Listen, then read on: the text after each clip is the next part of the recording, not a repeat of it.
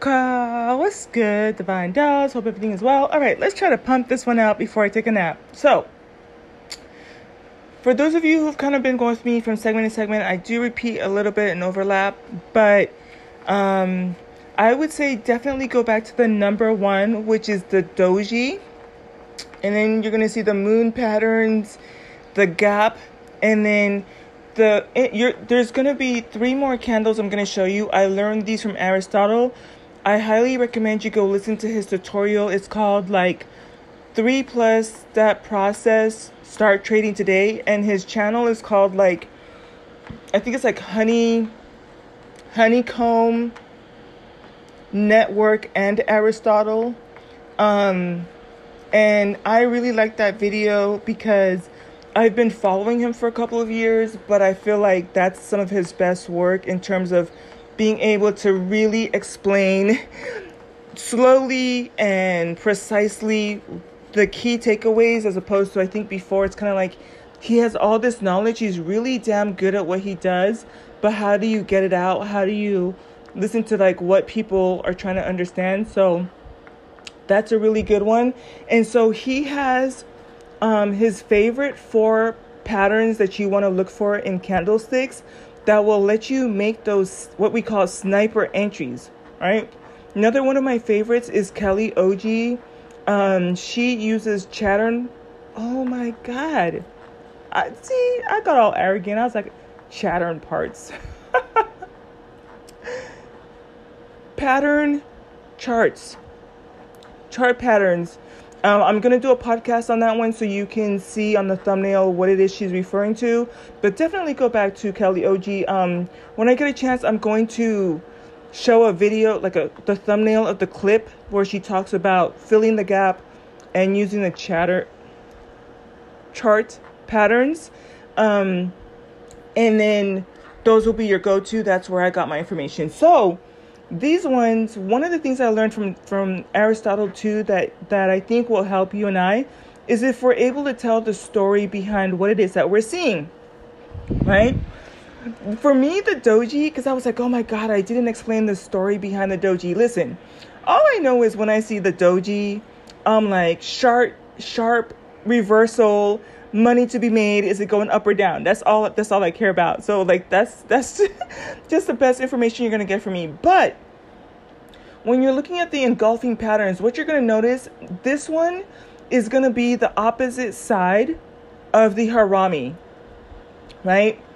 When I do the Harami podcast, you're going to see it's going to look like a pregnant lady, but instead of her facing the left, she's going to face the right. So I say that because the difference is where the little baby is going to be on. So with the engulfing pattern, you see that on the left-hand side, the bullish engulfing, the baby's on the left-hand side. And that's the same thing with the bearish engulfing. It doesn't matter if the candle, you know, the large candle is green or red. What matters is that the baby candle is to the left, right? And so this is what you call a reversal. You're going from red to green or from green to red. And so red means that it's bearish, right? Meaning that people are just selling, you know, and then green is bullish, and that's when people are buying. So what you can tell here is that there have to be probably indicators coming up to this before, like on the left-hand side for bullish. Probably it was a downtrend where it's like all these large red candles, and then they start getting smaller and smaller, and then you're probably going to see a doji reversal right before you get to this bullish engulfing. And then it's at this point, it's like people are, you know, they're done selling, they've exited the market, and they're done buying, you know, they're done unloading their stock. But when they're unloading the stock, it's like it's so cheap that people are like, oh, this is exactly what I wanted to buy it at. I wanted to buy this stock at this price, so let me go ahead and buy.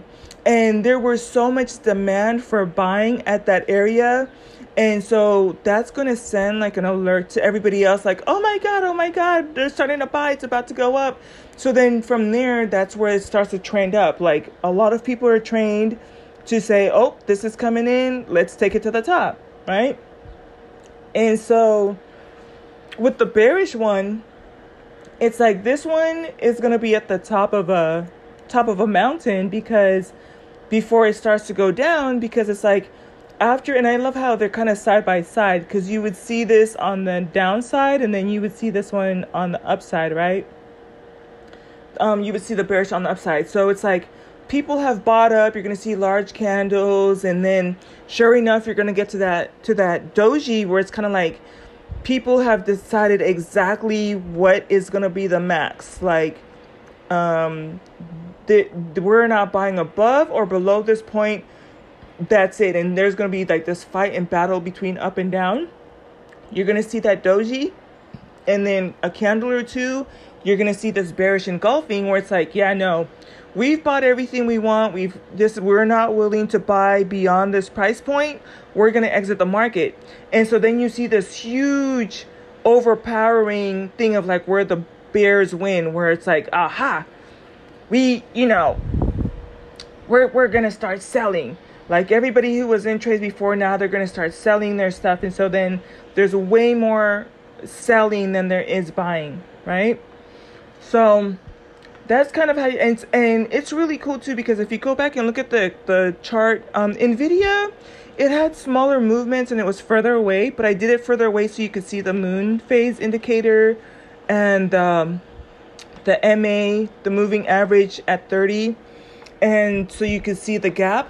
But if you go back like maybe two podcasts to the one where we had SPY, and you're going to see the dojis in there, you're going to also see some of these, the bearish engulfing, like spot, like it's going to be funny. Just go and look at it and it's like, oh my God, it's on the chart. It's right there. Like that's all I had to look for. And so if you see any of those four candles, it's kind of like at that point, you're going to start getting lots and lots of confirmation. Like, oh, there's a doji. Oop, there's engulfing. Oh, there goes a long-legged doji.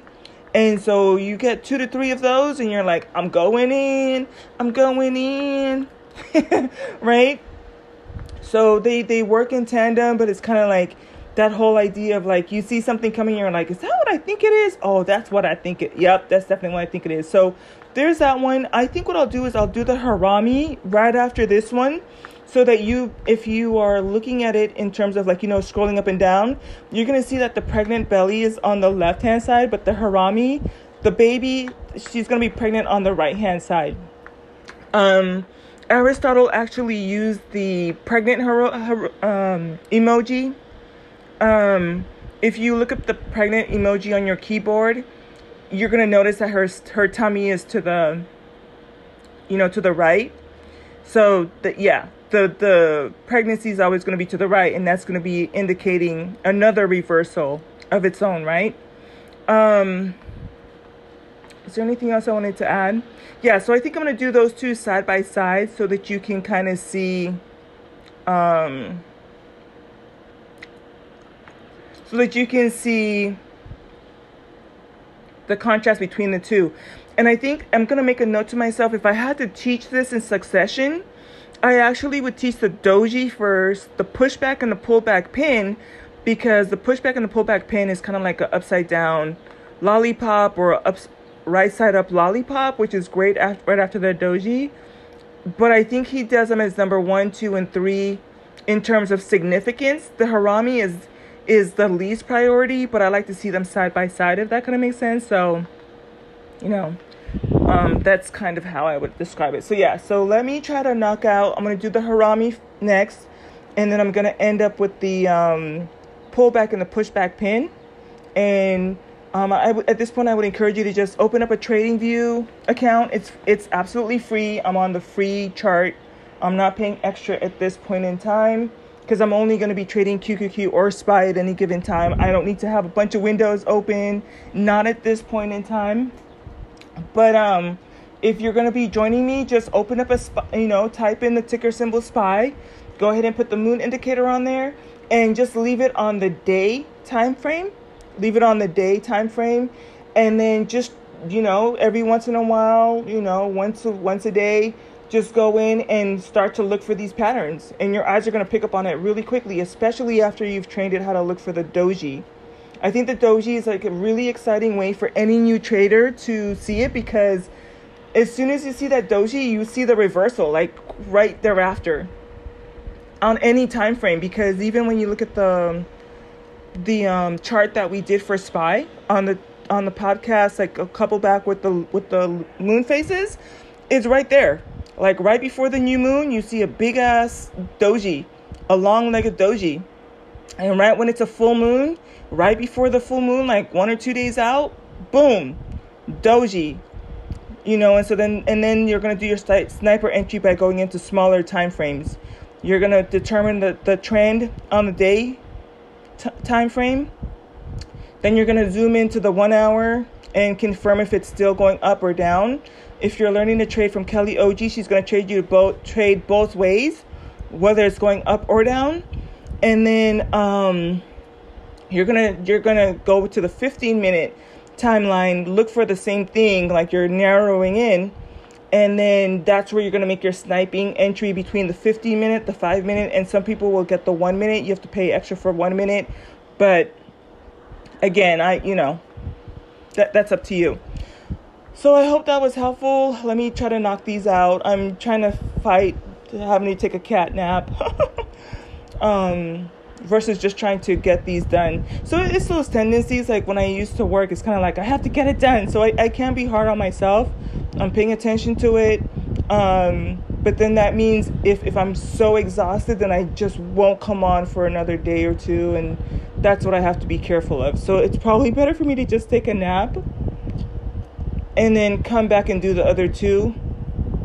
And then everybody's happy. So all right, y'all, come back for the Harami and the chart patterns, and then we're done. Notice I'm talking myself through this too. I'm like, two more and we're done. So knowing me, it's 2, 3. It just turned 3 o'clock. Maybe if I knock these out before 4 p.m., then I'll have a really good nap without having to worry about waking up to explain it. Because like when you're trying to go to sleep, but something's on your mind. And so it's I'm not gonna enjoy my nap if I don't get these two out. So all right, y'all, talk to you later. Peace.